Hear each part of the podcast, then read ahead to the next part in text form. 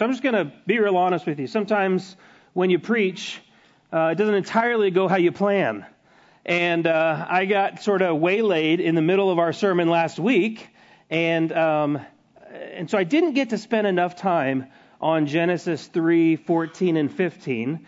Uh, there's a real reason we selected I selected that passage for Easter because it points straight ahead to the death, burial, and resurrection of Jesus Christ. Um, but I was only able to make a couple comments because I got waylaid in the middle. So there's that. We're going to look at it again this morning. If you missed it last week, you don't have to miss it today. And uh, if you're here last week, well, there's more for you. So, um, you know, the Word of God is so good because we could spend so much time uh, on just a few verses here and there, and we'll never exhaust learning about the God we love.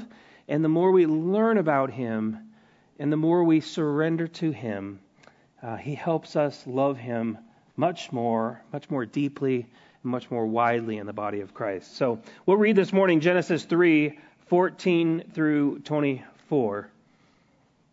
The Lord God said to the serpent, Because you have done this, cursed are you above all livestock and above all the beasts of the field. On your belly you shall go, and dust of it you shall eat all the days of your life.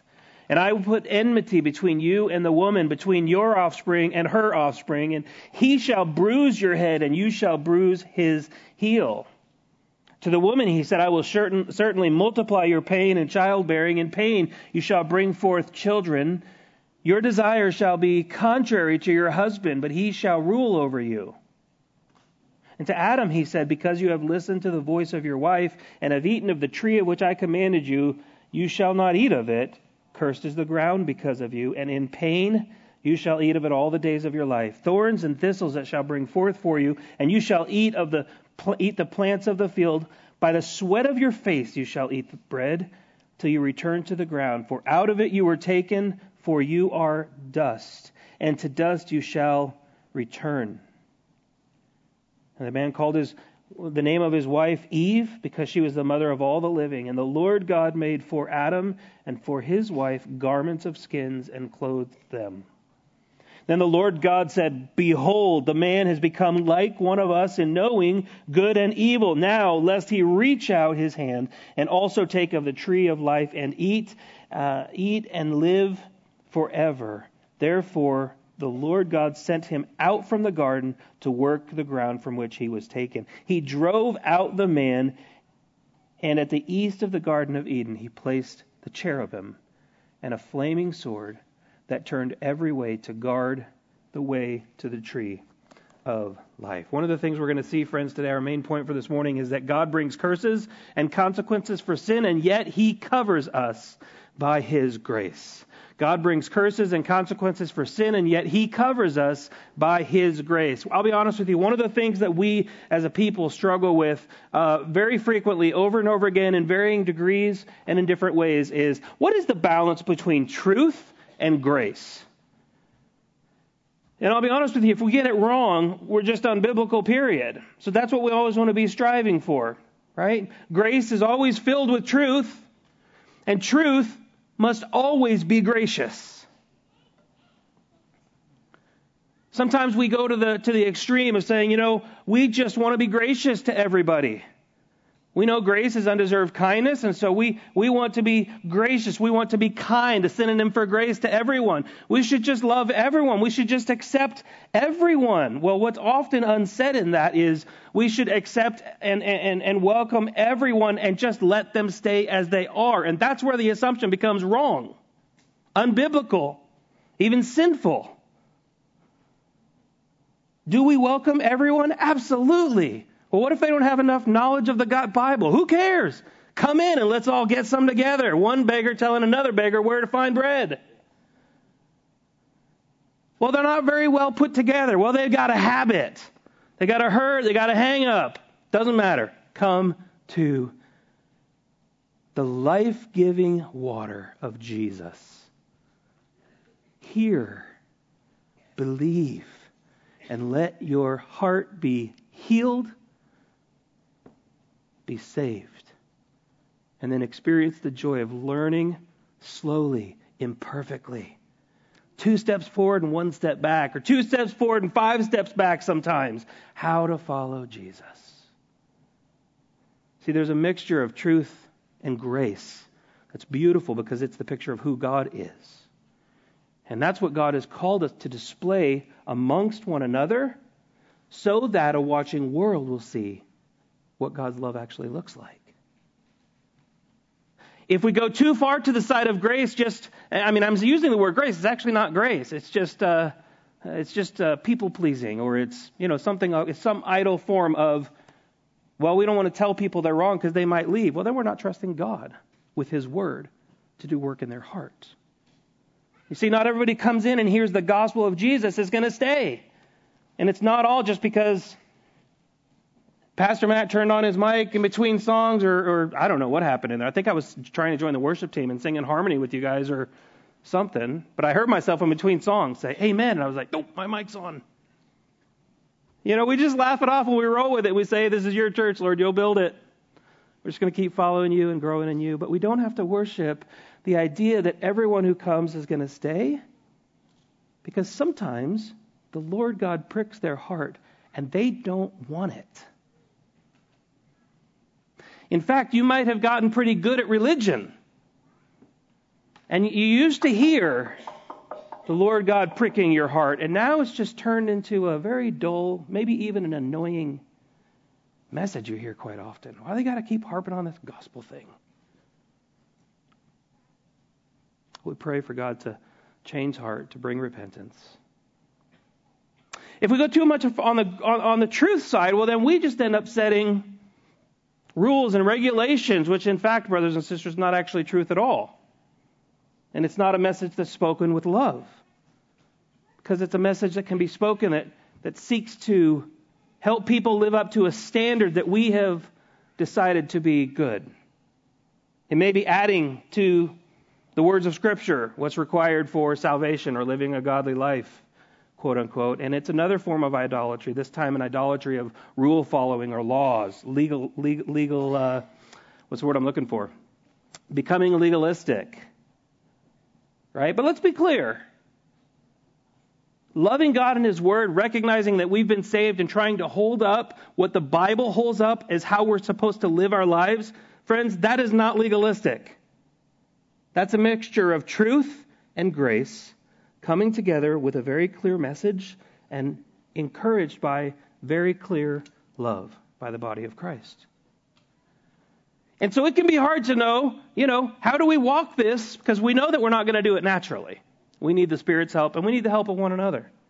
And this becomes clear. This is helpful for us to see this as we look at uh, as we look at Genesis 3 in this section here.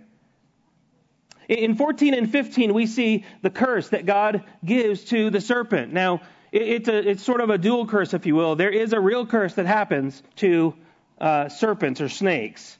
A lot of debate about whether they had legs and God removed them. That stuff actually doesn't matter for our conversation. We know that what, what happened in God's curse is it remained to this day. These serpents live in defeat, the constant reminder of being defeated because because Satan got in there and used this animal for his purposes. And so the second part of that double curse is for Satan, which is where we'll spend our time this morning. What we see right out of the gates, our first point is that God reveals the proto-evangelium in his response to sin. Now, just I know that word is a big word, okay? Uh, I'll just, it means first, gospel. You can probably see the word evangelism in there almost, right? First, gospel. That's what theologians call the proto-evangelium. You don't have to remember that word, but it comes out right out of the gates here in Genesis 3:15. It's a Latin word that means first gospel. So remembering back early in chapter 3, Satan deceived Eve, who was not yet called Eve by the way, by tempting her with the forbidden fruit. And this fruit represented what we see later in the New Testament. She saw, the Bible tells us, that it was good for food First John calls that the lust of the flesh. That it was a delight to the eyes, First John calls that lust of the eyes, as you might imagine. And that it was desired to make one wise. This is called the pride of life. John says, Do not love the world or the things in the world. If anyone loves the world, the love of the Father is not in him. I need to pause and read that sentence again. And I just need to ask how much you love the world, how much you love the things of the world. If anyone loves the Father, the love of the I'm sorry, the world.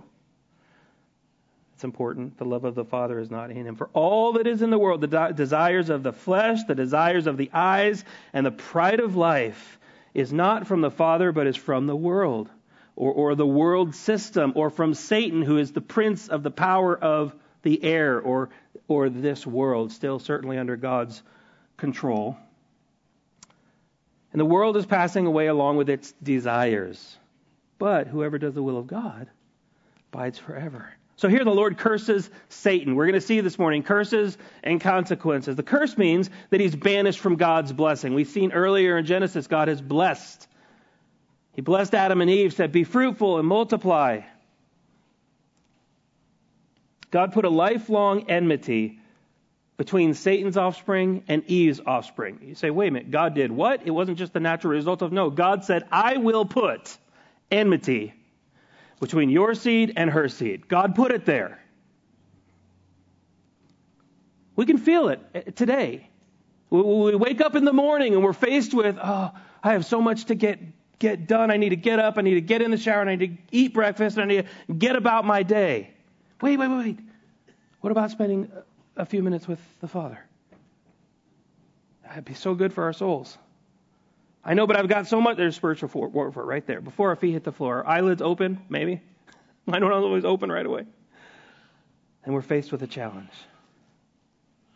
Right? Now, I, I, I might be legalistic, like I said, if you're sinning if you don't have your quiet time first thing in the morning. It'd be great to have it early in the morning. But I don't always have mine first thing in the morning. That's not the point. We want to be in the Word and growing in Christ. But we can feel that spiritual warfare between us and between the devil. It's all over the Old Testament, it's all over the New Testament, which is why God in Ephesians, through the Apostle Paul, reminds us that we do not wrestle against flesh and blood, but against the rulers, against the authorities, against the cosmic powers over this present darkness, against the spiritual forces of evil in the heavenly places. Satan's a deceiver. He wants us to believe that our battle, I thought I was going to spill that there, uh, that our battle's against one another. Oh, how easy it is, right? When we, we get into an argument with someone, someone that you love deeply, that you spend the most time with, or someone that you don't see that much, but they just irritate you and get on your nerves. And you know what? Rather than building a relationship and working through it, it's just easier to sit on the other side.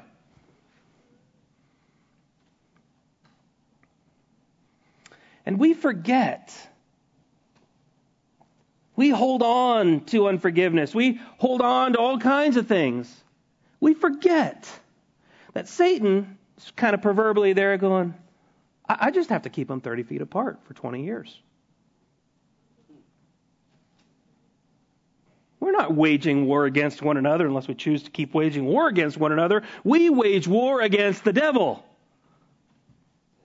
But we can walk in the Spirit, surrender to the Spirit, initiate some difficult conversations, and see God do wonderful work in his body, in the body of Christ.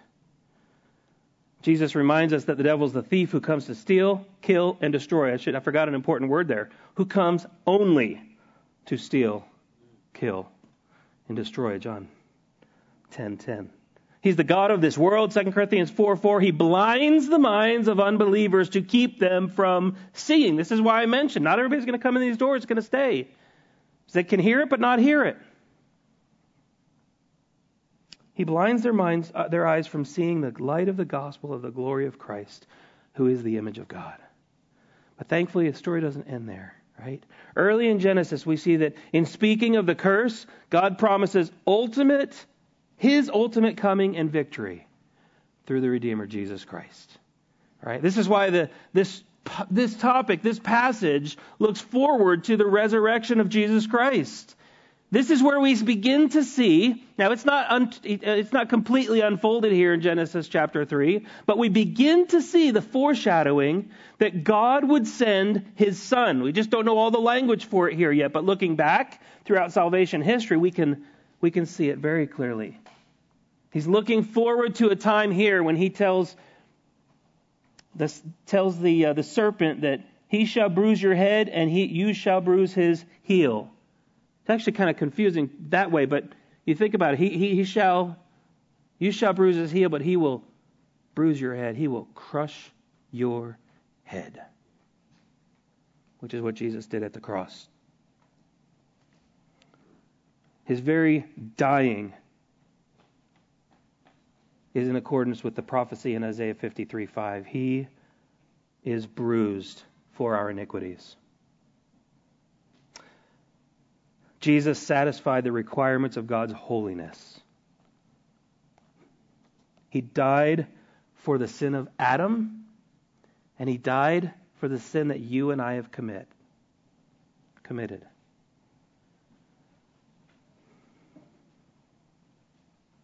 1 Corinthians 15:22 reminds us, "For as in Adam all die, even so in Christ shall all be made alive." Isn't that wonderful, friends? We, we can't talk about it very long today, but this is the doctrine theologians call penal substitutionary atonement. Those words matter. Because some will try to tell you that it's not the wrath of God that actually needs to be satisfied, but it very truly is. Penal substitutionary atonement means there's a penalty, there's a price to be paid. And Jesus stood in our place. And when he died on the cross, God made a legal declaration, a legal uh, judgment that everyone who trusts in him will be forgiven their sins. You don't have to prop yourself up. You don't have to prep yourself. You don't have to live a good life for six months before you come to Jesus. You come to him now. In fact, well, I don't want to say that. Uh, in fact, you just come to him now. You say, wherever I'm at, I'm going to come to Jesus. I'm going to throw off the restraints. I'm going to fall in the grace of Jesus that says, I've got nothing to bring to the cross. Absolutely nothing. But Jesus said, if you will believe in me, you will be saved. Now, that belief is sort of a, a, a, a cognitive, a mental understanding of what the gospel is. Not in all of its many details, but that God is holy it's very clear that I'm not holy. Jesus died in my place. And if I will believe that is true, turn from myself to Jesus, he will save me. Mark it down. Everybody in this room lies or deceives somebody at some point in time in their life. Jesus never lies. Every promise that God makes is true. And you can bank your life on it. Isaiah 14 says, Therefore, the Lord himself shall give you, uh, some translations say, a sign. It really should be the sign. One, one man, Jesus Christ. Actually, I was preaching that theology, but I read it wrong. I have to correct it. But it's still true.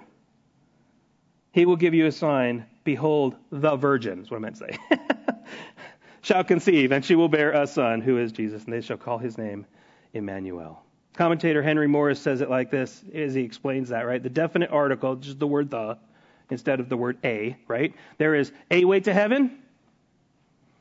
There is one way to heaven, or the way to heaven. There's a very clear difference between a and the. There has been one virgin who will conceive, who did conceive and bore the Son of God. And we call his name Emmanuel. And this is that proto-evangelium, the first gospel revelation. Secondly, God gives Adam and Eve consequences rather than curses. This is this is massive, friends. Adam and Eve received consequences rather than curses. The serpent received a curse. And you'll see in a few minutes here that the ground received a curse. Adam and Eve received consequences. If you've sinned in your life, I want you to just raise your hand for me for a second. Yep, this should be everybody. Even little kids. You ever been really mad at something you should have been mad at? We should all be raising our hand, right? We've all sinned. We've all experienced the curses, I'm sorry, the consequences of our sin, right? Eve's consequences are twofold, right? She would uh, have increased, the word is multiply in the ESV, increased pain in childbearing and a desire to dominate her husband. I know I'm getting kind of. I know. I, I see it. I, I, can't even look at anybody right now because I see all around the room all the guys are going. I told you. She'll have pain in childbearing. Some of the obvious things we think of, but think of every other kind related to childbearing beyond just the gift or the gift. Well, it is a gift, but the pain of actually delivering a child. Right? There's all kinds of pain in childbearing, right? Many women have died giving birth. Children have died. We've experienced stillbirths or those who are barren would love to be able to have a child but can't. Friends, that consequence is far reaching. It is painful. And in his love, God did not remove every consequence from sin. If you sin in your life today, God will forgive you, God will save you, or restore the relationship that you have with Him. But the consequences remain. And in many ways, you ought to think of that as God's kindness to remind you, to remind me of looking to Him and trusting in Him fully, ever thankful for the redemption that we have in Jesus Christ. It would be untrue, it would not be truth in grace or grace with truth to think, well, if God really loved me, He would take away the consequences. Just put yourself in your parenting shoes for a moment and ask yourself that question. In fact, one of the things that I will say to my kids, I mean, hypothetically, right, if they ever got in trouble, Dad, I just forgot. I know, and it's my job to help you remember. I'm not angry at you. But as I stand before God, you see, in the same way that you've disobeyed us, I could choose to disobey God and just let it go. But if I want to obey God, I can't just let it go. I need to help you remember. We grieve when we think about pain and childbearing. Why? Well, because that's not how it's supposed to be. And we feel life in this world, we feel the pain because it's not how it's supposed to be. But think about this. Even through the pain of childbearing, even through the consequences of Eve's sin, comes the Redeemer, Jesus. Many years later,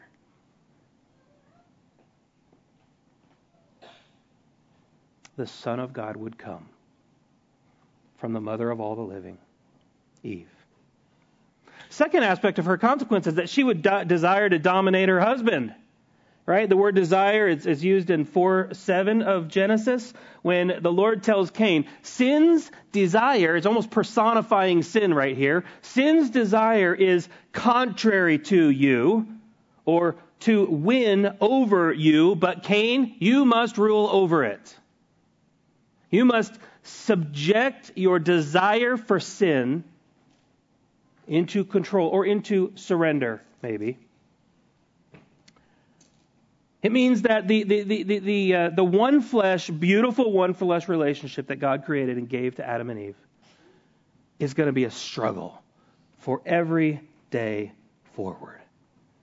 And both Adam and Eve war against this struggle.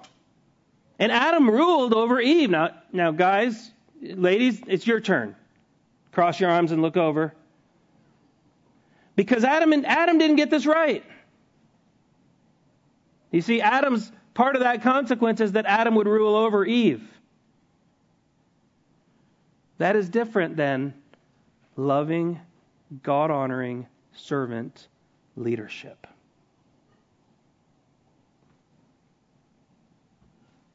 Rather than lead our wives with biblical tenderness, with servanthood, men, we have sin- sinfully sought to rule over them. And here's what I mean.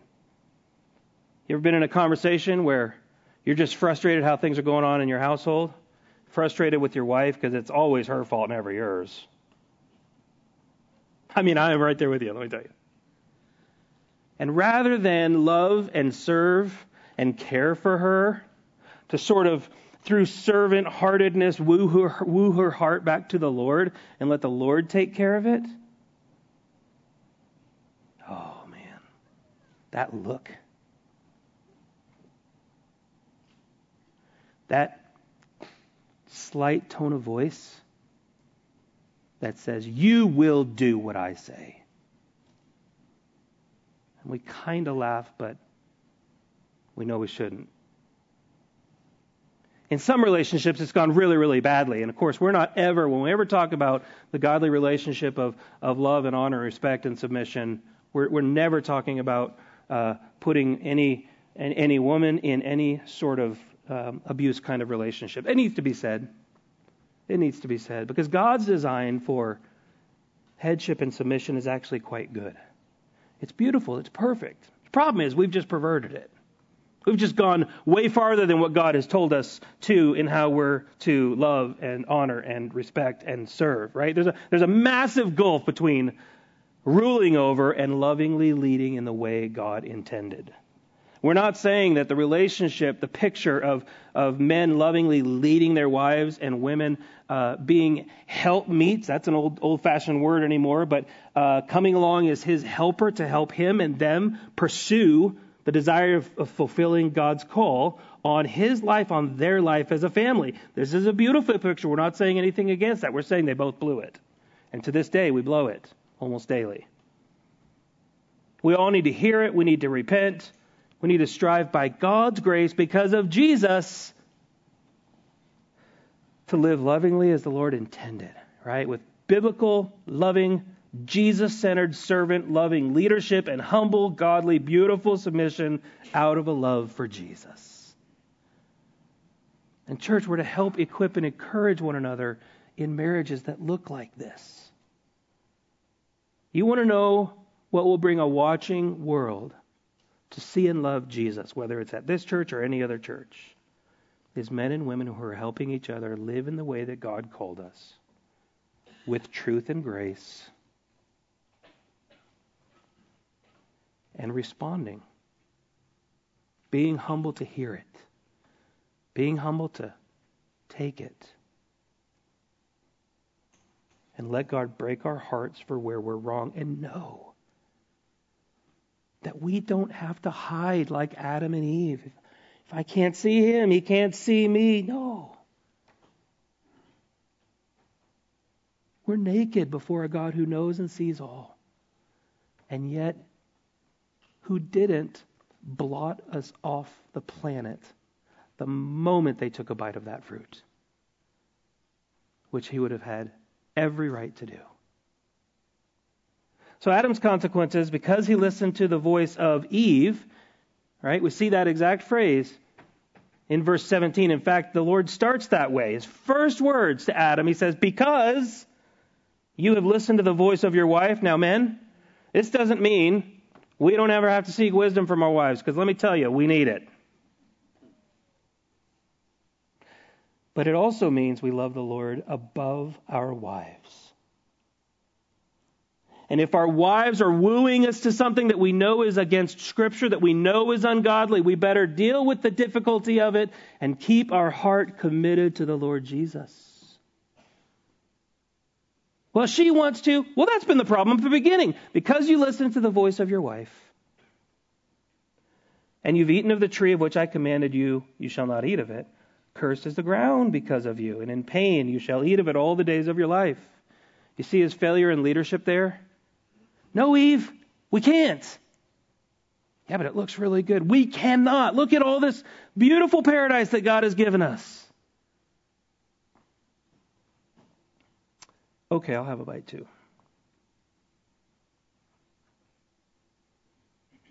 Eve sinned, sinned through the lust of the eyes and the lust of the flesh and pride of life, and, and so did Adam as he desired the same things, but he wanted her to be happy more than God.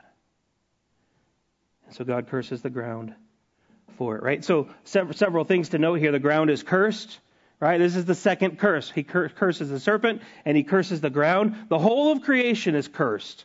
But do you see God's grace right here? Adam and Eve are given consequences. The curse of the earth results in it bringing forth thorns and thistles. Everything now about farming, about planting, about hobby gardening, of which I am not a fan, let me just tell you, becomes harder now. I mean, don't get me wrong, I think people need to do it, but I like the meme that just talks about how many hours you spend into growing a tomato plant to save $1.23. You know, like 195 hours. And you saved $1.23. Good job. I laughed a little too hard when I read that. Maybe I'm just lazy. Now it's difficult to get the ground to yield food. Everything about it is hard. You see, Adam worked before the curse. He tended the garden, he worked, and he kept the garden. It's good. When I was in college, I misunderstood this, and I used to make jokes like, I gotta go to work today because she ate of that fruit. No. No, they were to work the garden and tend it and keep it, and it was good, and they walked with the Lord in the cool of the day. It was beautiful, it was wonderful. We're created to work. We're called to work. Work can be redeemed. God uses your, your relationships, your friendships to work. The way that He connects you with other people in your place of employment, whether it's working the ground or, or, or working another kind of job to provide for your family, the Lord uses those relationships. But the joy is, is not entirely stripped away, certainly, but it's diminished in some way. Job gives an example here in verses 1 and 2 of chapter 7. Has not man a hard service on earth, and are not his days like the days of a hired hand? Like a slave who longs for the shadow, like a hired hand who works for his wages. Works hard. Works hard. Second part of the curse is that man will physically die. I am reminded of this very frequently when I uh, conduct funerals, whether it's for members of our church family or whether it's for someone in, in town, of which I had the opportunity to do even this week. I'm thankful for the opportunities it gives me each and every time to be able to present the gospel of Jesus Christ to grieving families. Death's not a respecter of persons. It comes to everyone. It doesn't matter how, how rich you are, how connected you are. It doesn't matter your status, your, your family line. It doesn't matter the job you have. It does not matter how many days you walked into this or any other church. Death is coming for you. It's coming to everyone. I will say, if you've lost somebody recently, I, I don't intend to be insensitive in any way. But friends, it's a reality that death is, death is coming. We say, well, I'll get right with God tomorrow. You might not have tomorrow, and that's not manipulation. It's just a plain fact. We do not know when the Lord will call and end our life because He is the one who gives life and He's the one who takes it away. And if you're here under the, under the sound of my voice today, under the perfect, beautiful, wonderful, saving word of God, give your life to Jesus today, I pray. If you're a Christian who's, who's wandering from the truths of the gospel of Jesus, come back to Jesus today. If you've got a relationship that struggles and it's struggling and you're not doing your part, you can't heal a relationship with two sides, but you can do your part. As much as is possible with you, live at peace among all men.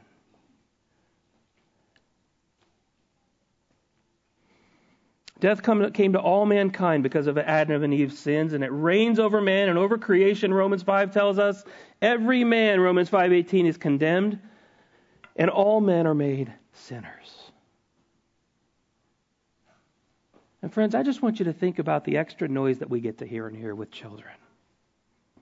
I know the feel, the feeling, parents, right? When your kid's getting seems to be getting a little out of hand, I know the feeling. You just need to know that we love it.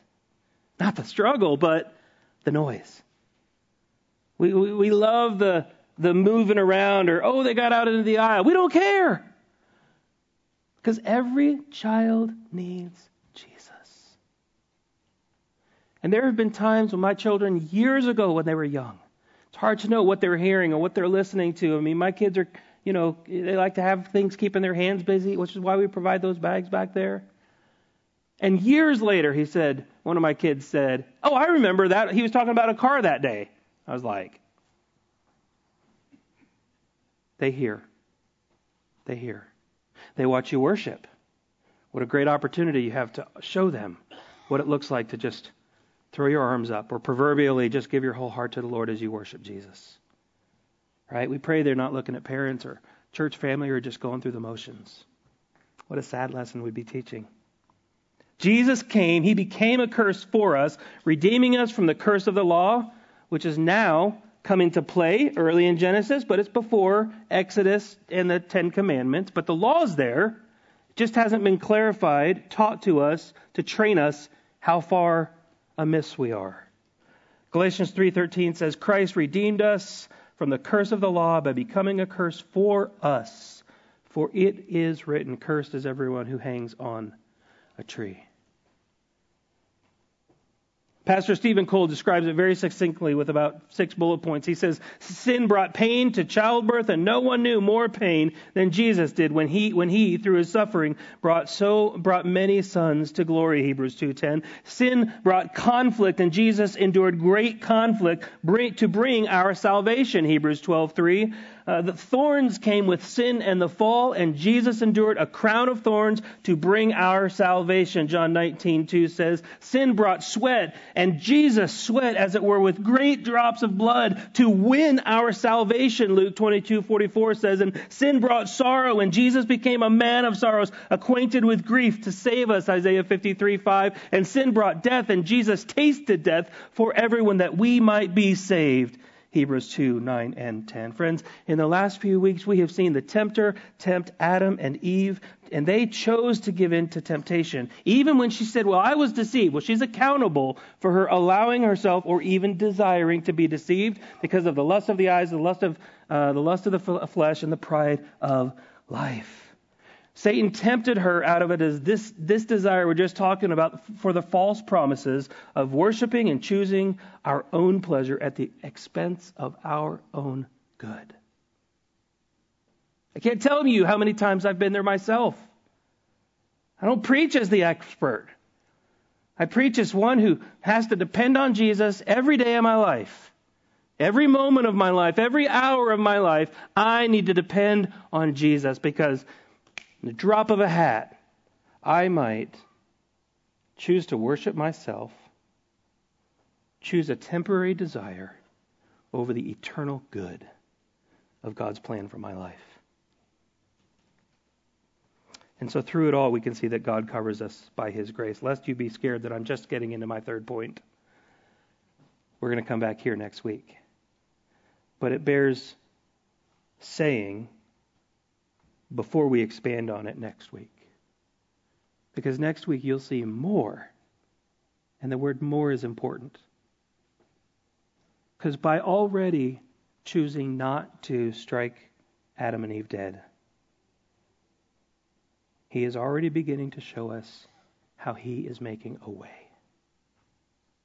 Because the first gospel's announced, and it's coming. He's coming. And as we look back, he has come, willing to redeem everyone who calls out to him. There's grace on every page, so to speak, of the Bible. So we press in so that we're not conformed. Think of an ice mold for ice cubes in your home. We don't want to be conformed, shaped into, molded into the image of the world, but want to be transformed by the renewing of our minds. When Jesus went to Calvary, he became a curse in our place. We received the consequences. Jesus took the curse. Which is why he told the disciples in another garden, the Garden of Gethsemane, My soul is very sorrowful, even to death. Are you sorrowful when you consider sin? Jesus was, and he never sinned. But he became sin for us. He prayed, My Father, if it is possible. What a humble disposition. Lord, we really want this house. We really want this car. I really want this job. Lord, if it's possible, if it's your will. Let this cup pass from me, he said. Only moments later, he submits joyfully to the Father's will. And he says, Nevertheless, not my will, but as you will, your will be done. And then he went and he was tortured grievously. He gave himself, he gave his life, no one took it from him, to be hung on the cross. And at the end, he said, It is finished. And listen to this phrase. Then he bowed his head and he gave up his spirit. I will give my life as a ransom for many on my terms. Because I'm God. Do you believe this? I don't mean do you just believe good thoughts about God? Do you believe that God is good and nice and kind, but, but not holy and righteous and deserving of every moment of our day being sold out to Him in worship?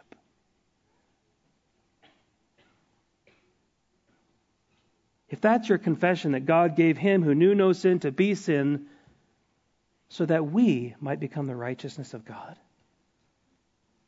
then come and celebrate the Lord's Supper with us.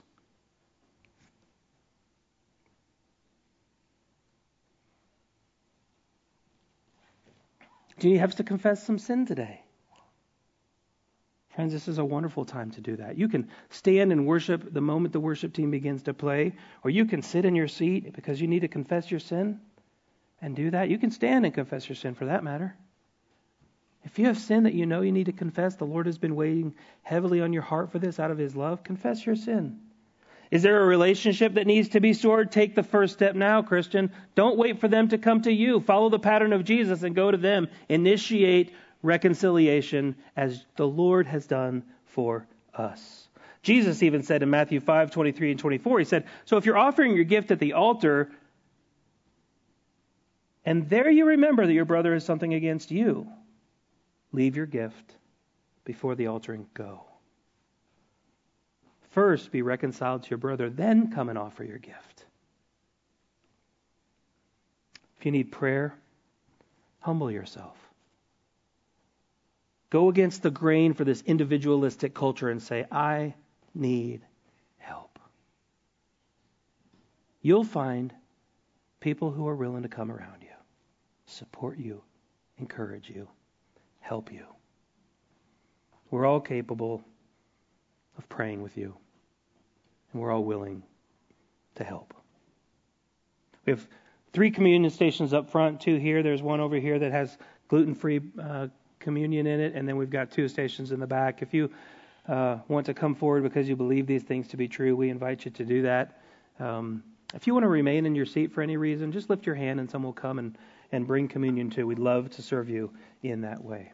All right, let's pray together. Father, we love you for who you are, for the ways that you have loved us before we were ever even able to love us, before we were able even to understand uh, what your love means. You loved us when you gave your life at Calvary, and we praise you, we honor you, and we desire to walk uh, in the in the presence of your peace, obeying you, and and when we fail, and we will, repenting and allowing you to dust us off and come right back home real fast.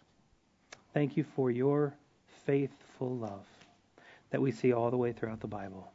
And we look forward to the day that we will get to be with you in glory for all of eternity. In Jesus' name we pray. Amen.